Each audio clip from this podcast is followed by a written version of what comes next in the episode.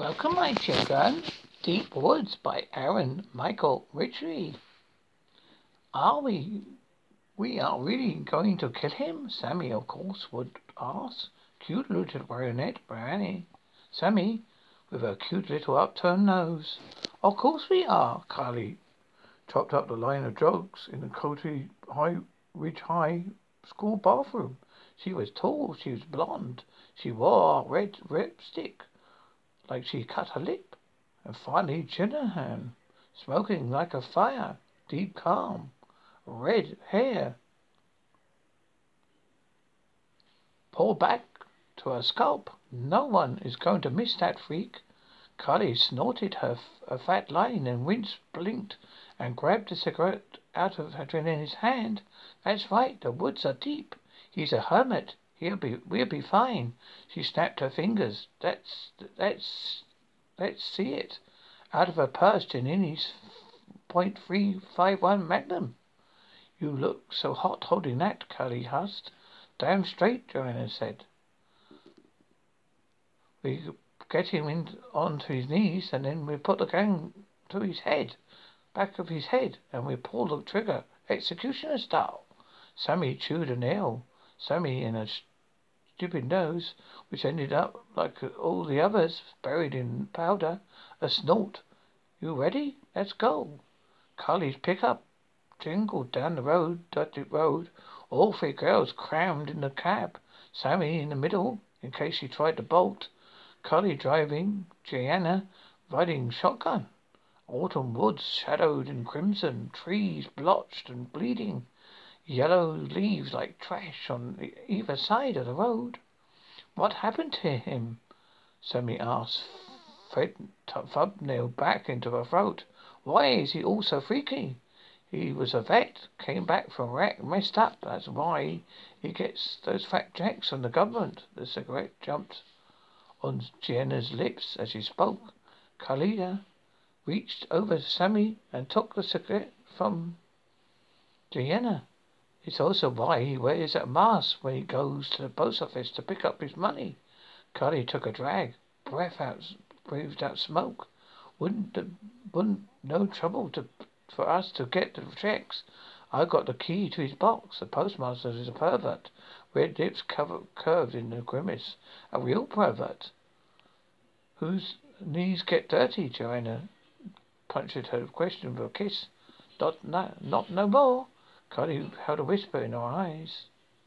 When we start picking up his money instead of him, well, we won't need our short skirts to earn our blow no more.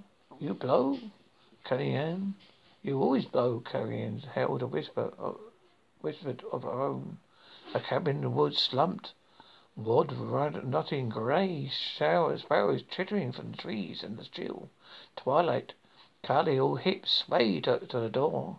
Not, not. Shuffling inside, the door creaked a slow open. The freak was there, bigger than Carly thought. Up close, so close she could have smelled him. Wood smoke, dirty man. Filthy gross. A fringe of hair, balding, lard fish, pulpy, misshapen brow and cheeks. Wet mouth, but his eyes are pretty bright blue. He darted from Carly to the truck, back to Carly, back to the truck. Squirrels squabbled. Hey, Mrs. Voorhees, Carly had said with a smile. I'm Carly Ann. I knew this is kind of weird, but I'm going, uh, doing a report for school about vets. Maybe we could talk. A grunt from the freak. Maybe. She looked down. In his hands was a magazine. On the floor, Scattered pictures of naked women. The drugs told Collie what to do. She reached down and eased the magazine out of his hand. Sexy. I look at my brother's magazines all the time. She felt the creepy all, creepy all over her, but the thing, feelings were muted by the drugs, and her heart was roaming like a waterfall in her chest. She rolled up the magazine to a tight cylinder and put it to her mouth. So, can we do the interval? Maybe. I hope so, Carly said, tapping the magazine to her lip on lips. Only a couple more minutes. Her friends went back into cab went into the cabin through the back. Freak's mouth gaped and oozed freak. Me a bit behind him. Movement, Joanna, with her gun, Sammy to back her back her up. While Cody couldn't see them, the freak was taking up the entire doorway. He turned and the gunfire deafened. Blood speckled Cody's face. Christ, Jenna, you could have. The feet would go down. His ears and half his face were gone, but he was still moving. By the door, when he picked up a rusted axe, handle grey. Joanna showed him again. Barbara Cully backed off her feet, moving to the truck, a breath like barbed wire in her lungs. Another blast from the point three five seven. Pieces of meat everywhere, and then he disappeared into the cabin. A tussle, screaming, roaring, roaring. Judith and Sammy hit the doorway at the same time, but nothing. Both trying to squeeze through.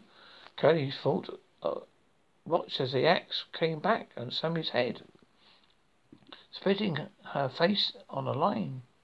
Johnny ran out towards her, but after footfalls, Curtis could hear the squeak of the axe being pried from Sammy's skull. Then the freak was running for them, blood raining from her in a packet of leaves. Hands empty. Joanna's would drop. Joanna must have dropped the gun.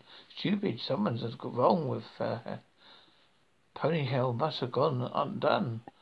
Kylie banged into the truck, threw it into gear. She couldn't wait for Joanna. Carly jammed the gas pedal to the floor, but her hand slipped to the wheel. The pickup struck on an oak tree. Leaves scattered and acorns pinged at the roof. The door opened. Carly yanked out. Looking up, Carly inspected the freak and said, Joanna. Her face crushed with rage. Are you going to leave me, you bitch? Joanna's red hair was going coming loose, but her hair, her scalp, hanging from her skull. The freak must have chopped her. Are you crazy, Joanna? We have to go. Joanna sat on Curly, bleeding on the way.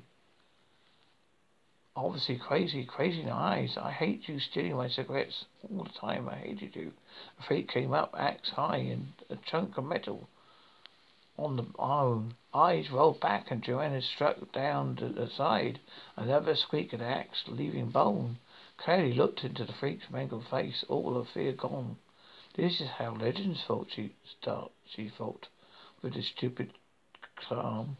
Deep in the woods, three girls killed by a manic maniac with an axe. No one will ever know the truth. It was a relief. It felt unfair. Her turn. Chink. Ghostman host here. Diamond Widow. He stops and watches for a moment, sweat collecting on his brow. The air is thick and swampy, stirred with a congesting stink of cheap cologne and body odor. He pushes through the crowd before he fixates, keeping his eyes locked on the mark. The song changes, the bass thuds. The crowd pumps the DJ, rolls his arm in a circle. A group of girls down front howl and raise their drinks, liberation sloshing from the confines, the high ball tumblers, staring behind the spectac- spectacle before him. He stalks with the precision of an experienced predator. He's been casing her for a month, dropping fa- faces to sit near her in the VIP area, using his, his grants, sailing away from his pocket faster than a hooker in a naval port of call. But it will be worth it. These stones look rare, and even though she tells people he knows about jewelry, he knows fuck all about diamonds compared to him. This his bread and fucking butter. Every weekend she's there in the VIP room, covered in diamonds with an assortment of interesting gentlemen. Tonight she's adorned with no further than twenty blue, baby blue stones, twenty freaking rocks, and set off a burly and stifle put for anyone in his field. You might as well be a slobbering dog. She tells people she knows she works for Joy Store in the creek where the sobs and the arseholes live. She's designing her own sets. This is a delicate work she's he's doing. He plans to walk away for at least five rocks. Then he'll vanish. He's done it a hundred times. Tonight the mark is alone.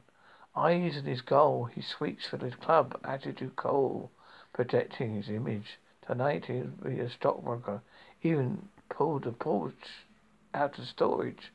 He stops at the velvet rope and eyeballs the bouncer, who could clearly clean the floor with him. With the money he's tossing away, he won't be the bouncer's best interest to lay a finger on his lapels and Armani suits and alterations don't go together. Alterations don't go together. His inner pockets contains his wallet, smooth as a rope blocking him from the lounge. He fishes it out, stifles two Benjamins. A grant towards the bouncer tells him to keep the extra. The bouncer nods and let him through without incident. A chestnut-haired bundle with daddy-ish issues, wearing just enough to shame the family, sits him at the table near the railings. It's little too close to the speaker for his comfort. Now the mark is talking to a saltman who looks like someone took Tom Cruise, Cruise and smashed his face to the curb a couple of times. He's one of those alpha male types. Little Tommy is staring at her tits, and she doesn't even notice. Maybe she does. Maybe she likes the attention. A waitress gets a, gets a drink down in front of him. Three fingers of aged gin walked in front of the bottle of tonic for good measure. Twenty-seven dollars, she yells over the music. Twenty-seven freaking dollars, she thinks. Goddamn rip-off. He smirks and glances at the waitress, points at his target. What's he having? He glances back. Anything top shelf, he says with a wink.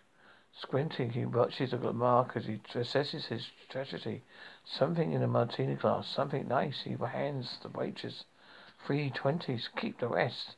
He knows he's got got to get the target away from the alpha male. By the looks of things, all interested in Jerry Maguire is waning. A di- drink will send her his way. He knows it will. He examines the diamonds hanging around her neck, studied in her ears, decorating her fingers blue fucking diamonds. Not uh, aquamarine, not turquoise, not zephyrine or sapphire.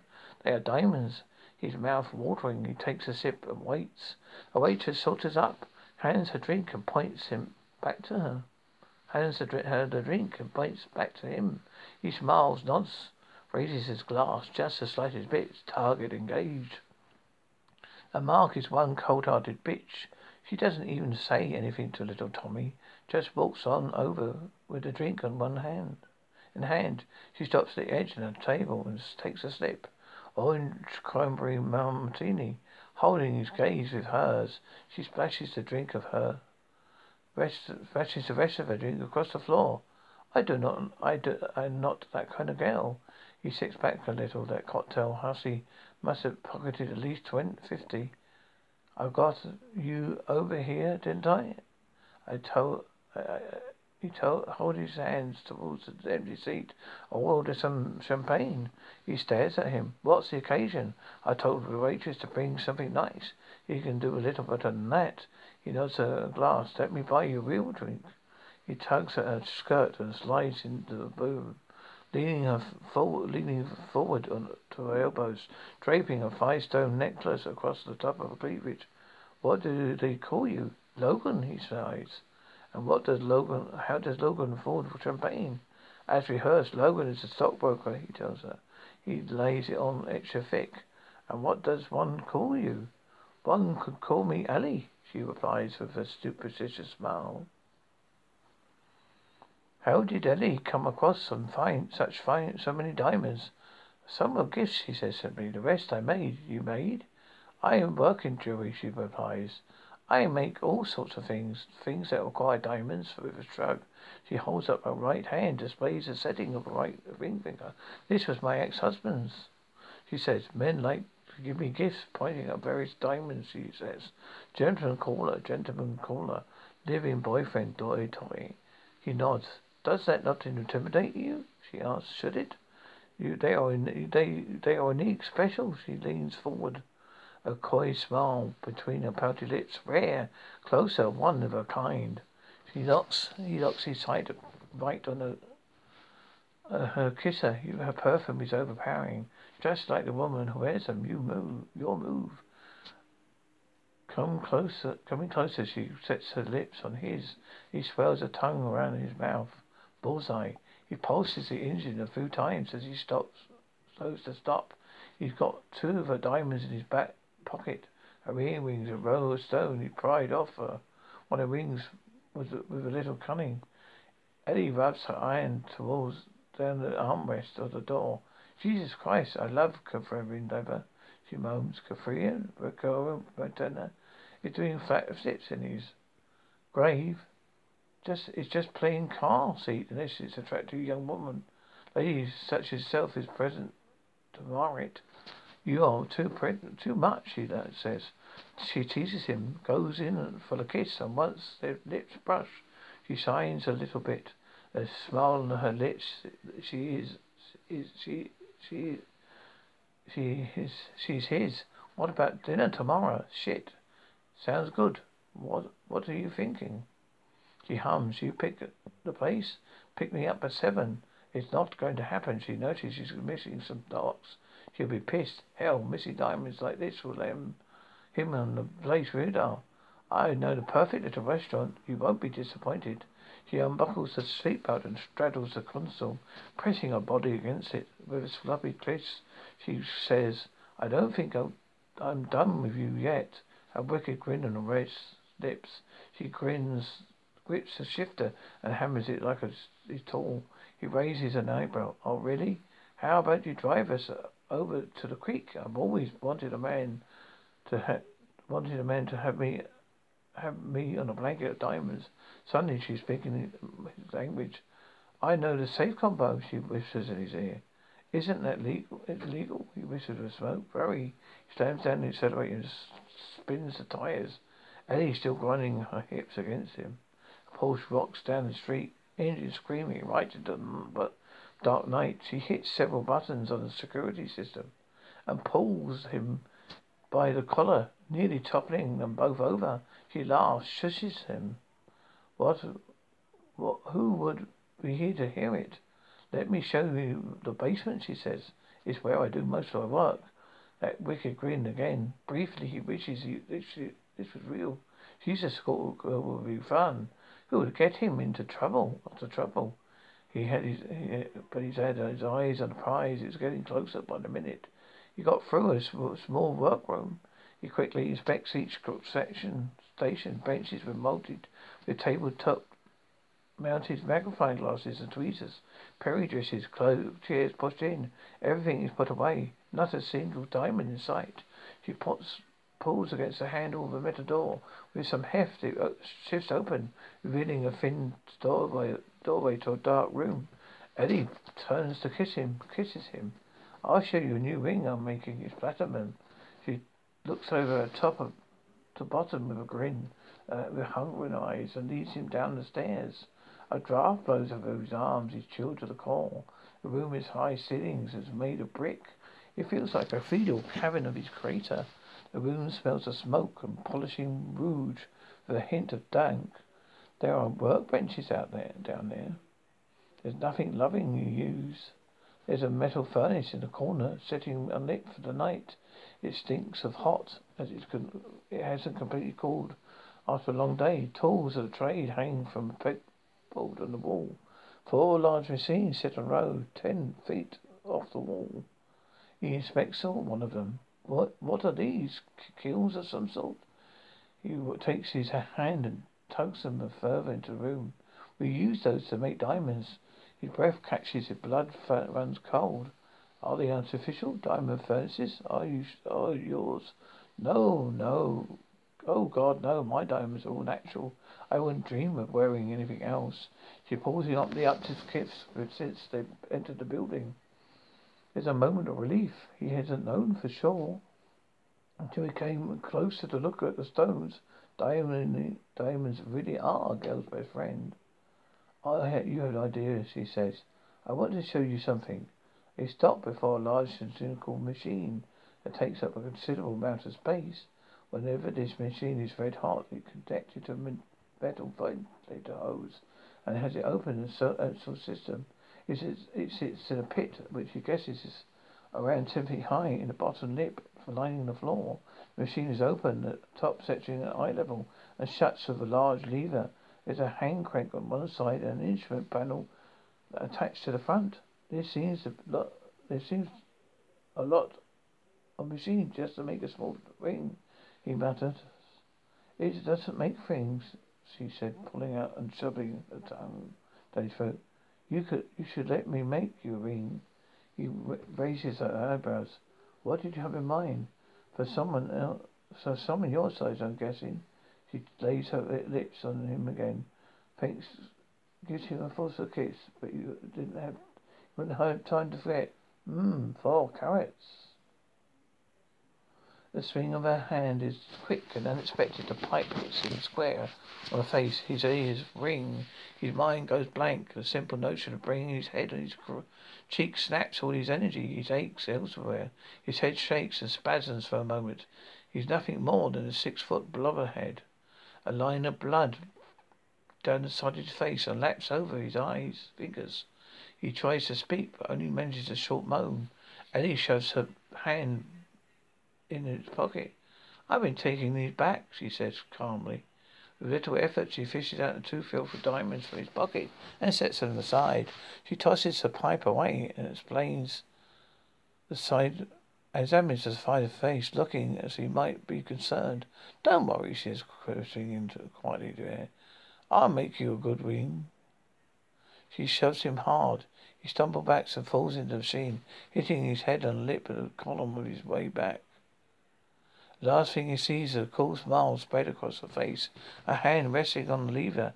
The lid becomes comes down and slatches sat, leaving him in total darkness, suffocating in the sweat, the smell of hot metal. He suddenly has time to register it before the shearing pain rips through his body in a mince, a fraction of an instant, for he is subjected to two million pounds of pressure, enough to heat to instantly melt the face of his skull. He immediately thinks you fucking bitch. This is a nice set, Elliot boss. Says plucking loop from his eye. This diamond is nearly flawless. I love the shape of the colour. This setting is exquisite. Not Eddie, not thank you. I'd like to feature this in the display case, he says. What do you call it? The Logan. She glances over and nods. I like it. They're bringing in quite a lot of bit of money. I already paid for the materials at my favourite place. I'm not ready to put to part with it. That's too bad, commission you'll make on it, he sighs. Then you could make yourself, you can make me something like it. Something I could sell? She shucks. You're too modest for the amount of talent you may have. He hands her ring back. I have seen, I have never seen anyone make a band quite like yours. I would like to design, you to design me a set of sell by the end of the month. A wink and smile. He palms her ass in passing, giving the slightest squeeze before walking away. She glares at him with rod of anger flickering behind her eyes. Don't worry, she says. I'll make you a nice, real, re, re, a real nice ring.